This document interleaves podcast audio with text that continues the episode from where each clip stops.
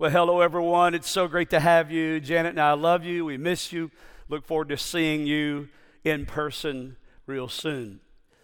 Now, At the beginning of this year, our nation and the world was attacked by an unseen enemy that we've all come to know as COVID 19 or the coronavirus. Probably the worst pandemic in recent American and world history, bringing about a global shutdown to life as we know it. Now, there are multiple stages of a pandemic like we're facing.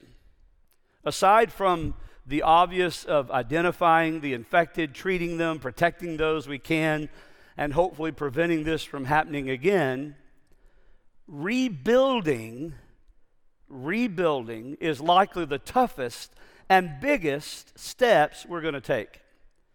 Getting businesses and our economy and our lives up and running again. And more importantly, restoring and rebuilding hope and life as we know it. Now, we've been in a teaching series called Crazy Faith. Crazy Faith. And my message today is rebuilding faith. Faith to rebuild from where you are. Now, here's the question How do you rebuild when you've seemingly lost everything.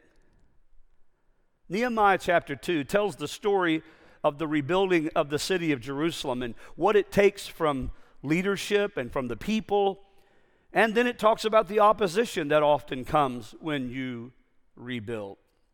Nehemiah chapter 2, verse 17 says specifically, God, you know very well what trouble we're in. Jerusalem lies in ruins. This is Nehemiah talking and he says, The gates have been destroyed by fire. And then he puts a challenge out. He said, Let us rebuild the walls of Jerusalem and end this disgrace. Verse 18, he says, They replied, the people replied, Yes, let us all rebuild the wall. So they began the good work. Rebuilding is good work. And rebuilding is hard work. In fact, rebuilding is much harder than starting from scratch because you have to deal with all the fallout and the damage first. Now, even more difficult than rebuilding a city is rebuilding a life. You cannot live without loss. Let me say that again. You cannot live without loss. You're going to have troubles. Days of stress, times of failure and loss, seasons of grief and of questions. It's in these seasons that we often ask the why question. Why? Why is this happening? But we're not always going to know why on this side of eternity. I can tell you that. And I can also tell you it's much more helpful to ask the what question, like, what should I do now that this has happened? Well, let's look at what to do to rebuild. What do you do to rebuild when you've seemingly lost everything? I hope you're taking a few notes. Write this down because I'm talking to you about rebuilding faith. Here it is. First, Rebuilding faith releases your grief. You got to release the grief. Loss always produces strong emotions like fear and anxiety and depression and anger. And these feelings can be very scary. I know, I felt them. And often we don't know what do I do with these feelings? Well, here's some wisdom about emotions and feelings that I've discovered is very helpful. First, don't resist those feelings. Don't say, Well, I just don't want to feel anymore. That's not helpful. Don't reserve, uh, rehearse them. Don't, don't, don't torture yourself by reliving and second guessing all the time. Here's some more wisdom. Don't try to reduce those emotions. Don't, in other words, don't pretend that it doesn't hurt and say, well, it's no big deal, because it really is a big deal. And I would tell you also, wisdom would say, don't try to keep repressing those emotions. Don't don't push your feelings down and keep them inside because you'll eventually, they'll eventually come out and they may come out at the wrong time on the wrong people, and it may come out on the people you love most. So, what do you do? Well, instead, I tell you, release them to God. What does that look like? Well, David said it this way in Psalm 18. He said, In my distress, I cried out, I called out to the Lord, and He heard me. I can't tell you how many times, whether it was first thing of the morning or some random time during the day or in the middle of the night regardless of what I was doing, when I just had to stop, overwhelmed by some emotion, and say, God, you're here. I know you're here. Even if I don't feel you, you're everywhere. You can't be nowhere. I know that's not good English. God's everywhere, right? So you have to understand when you call out to God, He does hear. He hears you. Now, life isn't always happy. I wish I could tell you it is, but it's not always happy. But go ahead and talk to God about it anyway. I found God knows what I'm thinking. God knows what I'm feeling, so just talk to Him. And there's been a few times I've gotten really straight with God. In fact, David goes on to say in Psalm 62, he said, Pour out your longings to Him because He can help. Let me say it this way you got to learn, don't turn from God in times of problems, but turn to Him. Let me say that again. Don't turn from God, but turn to Him. Let go of the grief. Go ahead and talk to Him about it. I've done it many times. We've had some straightforward conversations. But if you're going to rebuild faith, if you're going to have a rebuilding faith, you got to deal with that grief and you got to let it go and you got to talk to God about it. You got to release it. You can't keep it all in here. Secondly, to rebuild faith, if you're going to have rebuilding faith, you got to resist bitterness. Resist bitterness. You decide that. Do, do I get bitter or do I get better?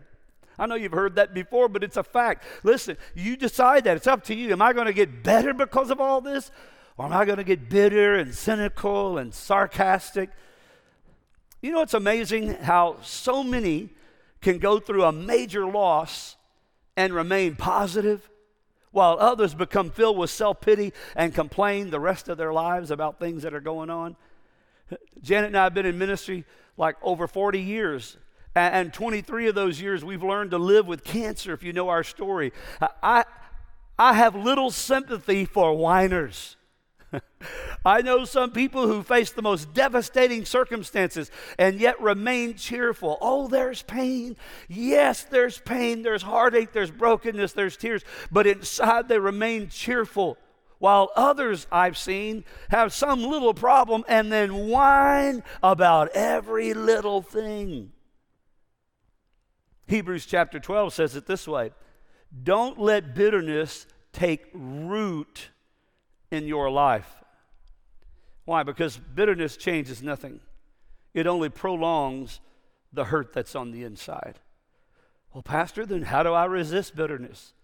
Well, here's a couple things. Write it down. Number one, accept what cannot be changed. Accept what you cannot change. Much of life is simply beyond our control. The only way to overcome some things is just accept them. Like your past is past and nothing's going to change it now. Nothing. I don't care how much you mourn about it, talk about it, reflect on it, it's not going to change it. Crazy faith, crazy faith is facing the facts without being discouraged. I didn't say you, you, you can't be sad or upset or frustrated, but you say, I'm going to press on. I can't change it, but I can do what I can. I'm going to move forward. Secondly, to resist bitterness, you have to focus on what's left, not what's lost. Focus on what's left, not what's lost. Find something to be thankful for. You can. If you'll look around in the middle of everything you're facing, if you'll look, you can find something to be thankful for. Why? Because gratitude destroys depression. You can't be grateful and sad all at the same time. When you become thankful, it changes the mood, it changes you. Yeah, there's still hurt on the inside. Pain may still be there, but you focus on something different. You're focus on focusing on what's left. There are people who'd love to have your problems. You're complaining about not having shoes and And there's some people that have no feet. How do you resist bitterness? You play it down and you pray it up.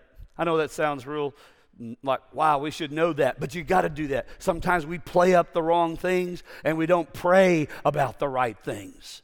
Prayer becomes our last resort. If you're going to rebuild faith, you got to resist bitterness. Here's another one rebuilding faith reevaluates your life. It reevaluates your life. Crisis, for example, has a way of changing our perspective. It clarifies our values. We all of a sudden realize what matters most. In this pandemic and when we've all been home, we've learned our whole calendar got shifted, our whole planning got shifted, our whole model got shifted. And it's probably been a reset for many of us. And there's been a lot of good things because we've realized family and time and home is important and how we spend it. And I know many of us are ready to get out, go back to work, go back to school, all that stuff, and, and that'll come in time. But I hope this has been a reevaluating process for every one of us as we rebuild faith. You see, if you measure your life by the things you accumulate, and one day those things are taken away from you, then it forces you to reevaluate what life is really all about. That's what we've been through. If your definition of family is tied to your house and yard or neighborhood, and instantly it's completely destroyed, it forces you to rethink the true meaning of family. If your concept of church, listen to me, is a building like I'm standing in that's empty today, and suddenly you can't gather there, it forces you to realize that church is people. It is the people, it is community, it is right relationships. Luke chapter 12, verse 15, the Living Bible says, real life, real life, and real living are not related to how rich we are. Listen, never confuse what you live on with what you live for. Never confuse your possessions with your purpose. And I hope that we've had some clarity and new perception as we've come through this time, this season, the last eight weeks or so, that we've refocused and reevaluated. As we've all been forced to quarantine and make sudden changes in how we live, the number one thing that most people are thankful for is their family or their family of choice, their relationships. Because the important things in life, hear me, are not things. The important things in life are not things. Paul said it when he wrote to Timothy. He said it this way We didn't bring anything into the world, and we won't take anything out of it either. That's just the way it is. The only way to have real security in your life is to build on things that cannot be taken away. You can lose your home, you can lose a career, you can even lose your health. You're going to lose your youth and your beauty. It'll happen. You're, you can even lose a loved one, but you cannot lose God's love for you, what He did on the cross by sending Jesus. You can't lose that. Nothing can take that away from you. So if you're going to rebuild faith, you got to reevaluate your life and what matters most. Here's another one. Rebuilding faith learns to receive help from other people. You got to learn to receive help from others.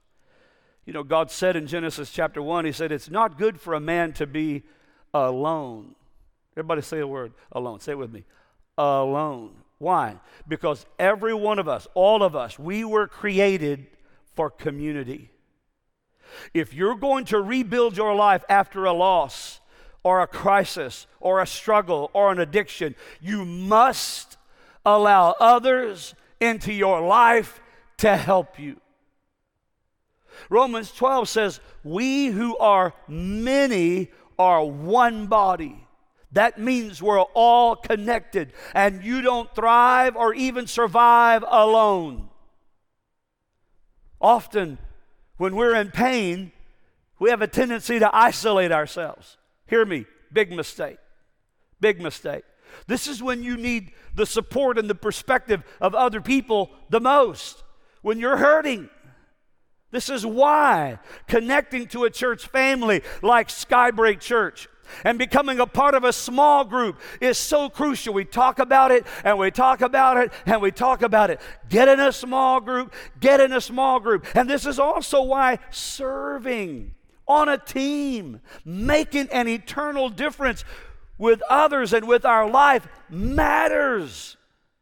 Community and small groups and serving creates relationships, and you need right relationships in place before your crisis comes not after. That's, a, that's the crazy thing. A lot of people, please hear me, I know this is going out everywhere. Listen to me. A lot of people, they get into crisis and they run to the church. It's happened through this coronavirus. Everybody wanted to go to church and we couldn't even go. We were tuning in, we were looking online. I need, I need the church. It's kind of like 911 church because of a crisis. Listen to me.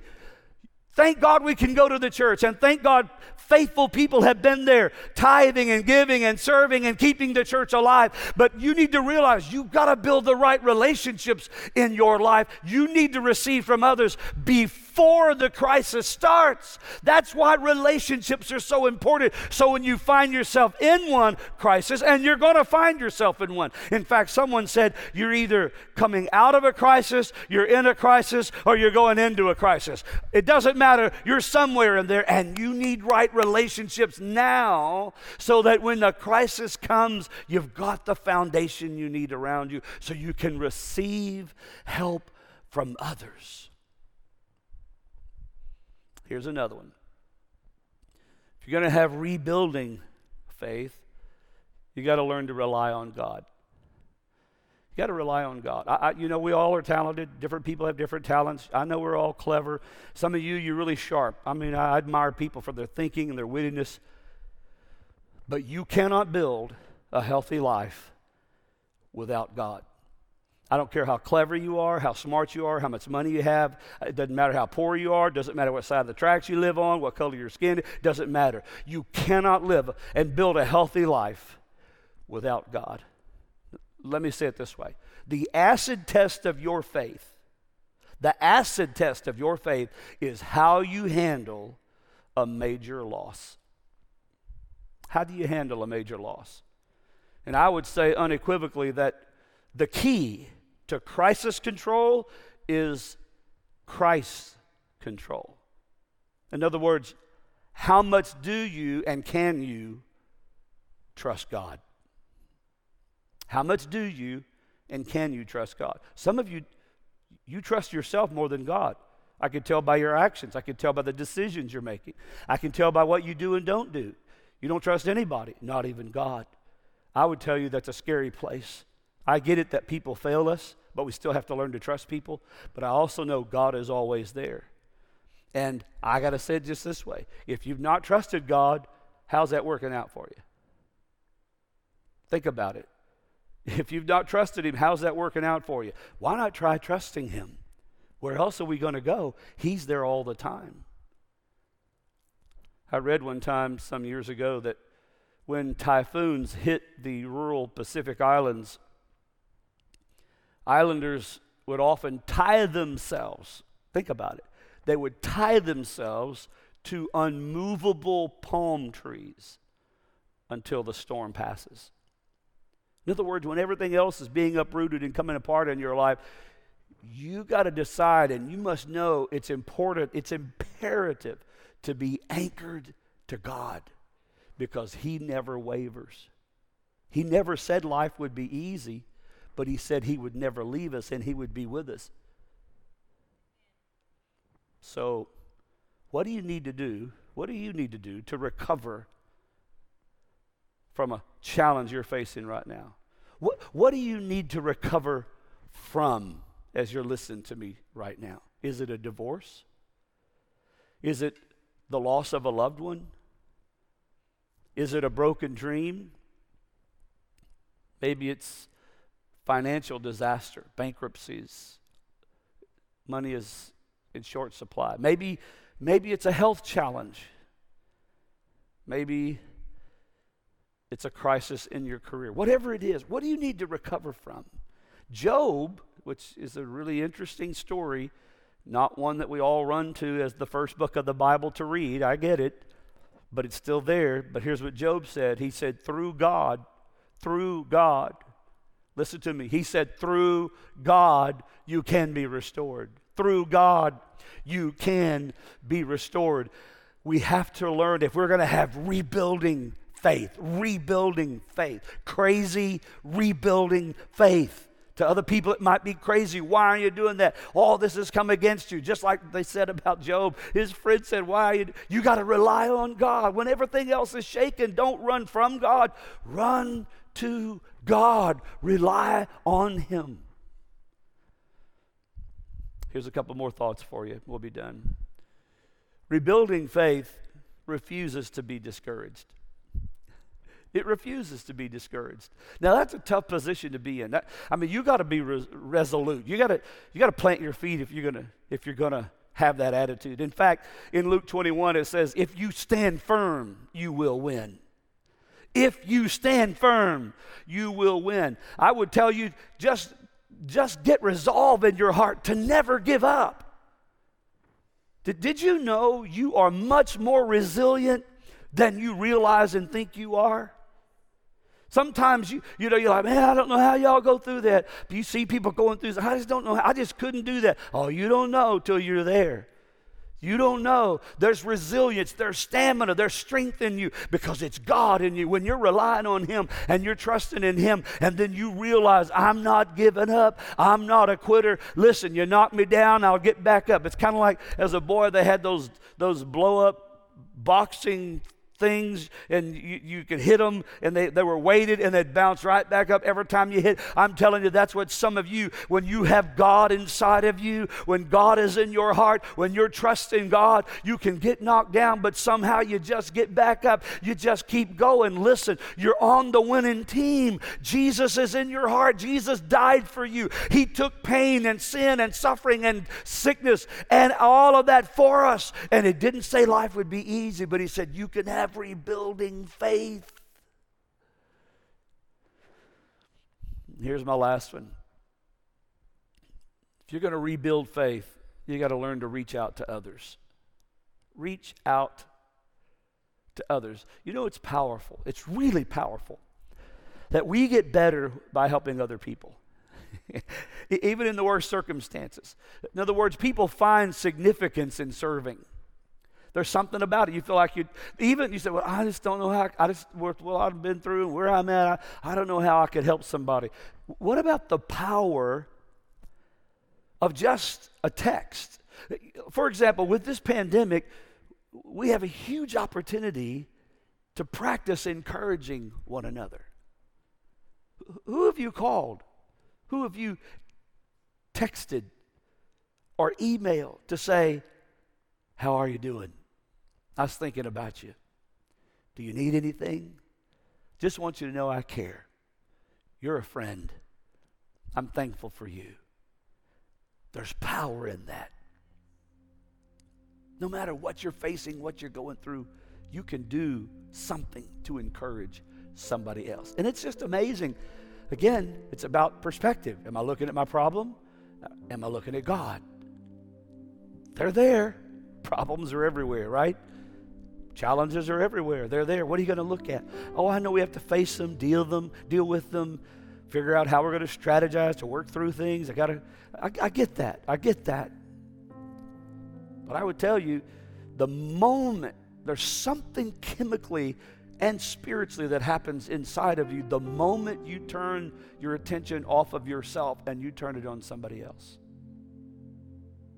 You know what? You say, Well, I can't get up and drive my car and go pick up groceries and take them to somebody's house, or I, I don't have the energy to bake a cake and send it to some. I, I just, I, that's fine. What about a simple text? If you've got three minutes where you could focus on that other person that really matters to you, and just show them you love them. Be kind. Did you know that if you'll smile,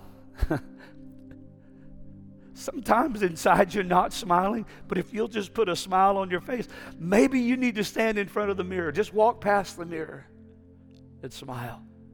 Even when inside, that's not what you want to do. You'll see something beautiful.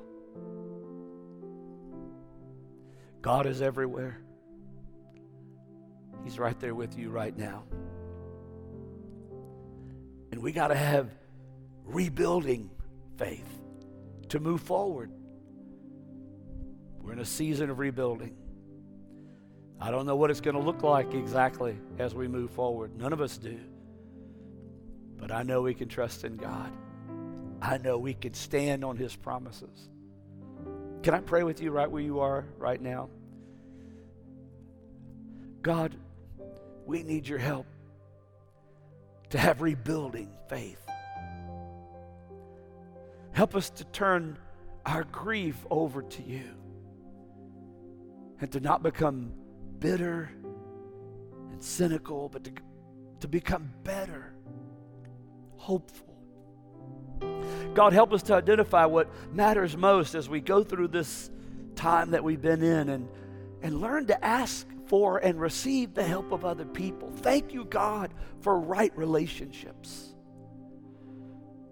Help us to help others, not only in this crisis, but always. Always. God, we rely on you and we refuse to be discouraged. You brought Noah through the flood and Moses through the Red Sea, and we know we know by faith, by crazy faith, you're going to get us through this moment we're in. Help us to have crazy faith. Because it's only crazy until it happens. it's only crazy till it happens. The Red Sea parted, the flood came, but the boat Noah was in, floated, and God took him through. It's only crazy until it happens. If you don't know Jesus as your leader and your Lord, if you've never surrendered your life to Him, did you know Jesus came? He's my leader, He's my Savior. He came and He died for every one of us. He took my sin and yours, and He nailed it to a cross. In fact, He took all humanity's wrong, and he paid a human sacrifice for it when he died on the cross. That what, that's what that event was all about. It wasn't just about a man laying down his life, but he took our sin, yours. He gave us access to God because we had no right to come to God because of our sin and our separation. But Jesus and his shed blood paid for that. If you've never accepted it, he said, if, if you'll just say with your mouth, Jesus, you are Lord, and I repent of my sins and I ask you to lead my life. Forgive me.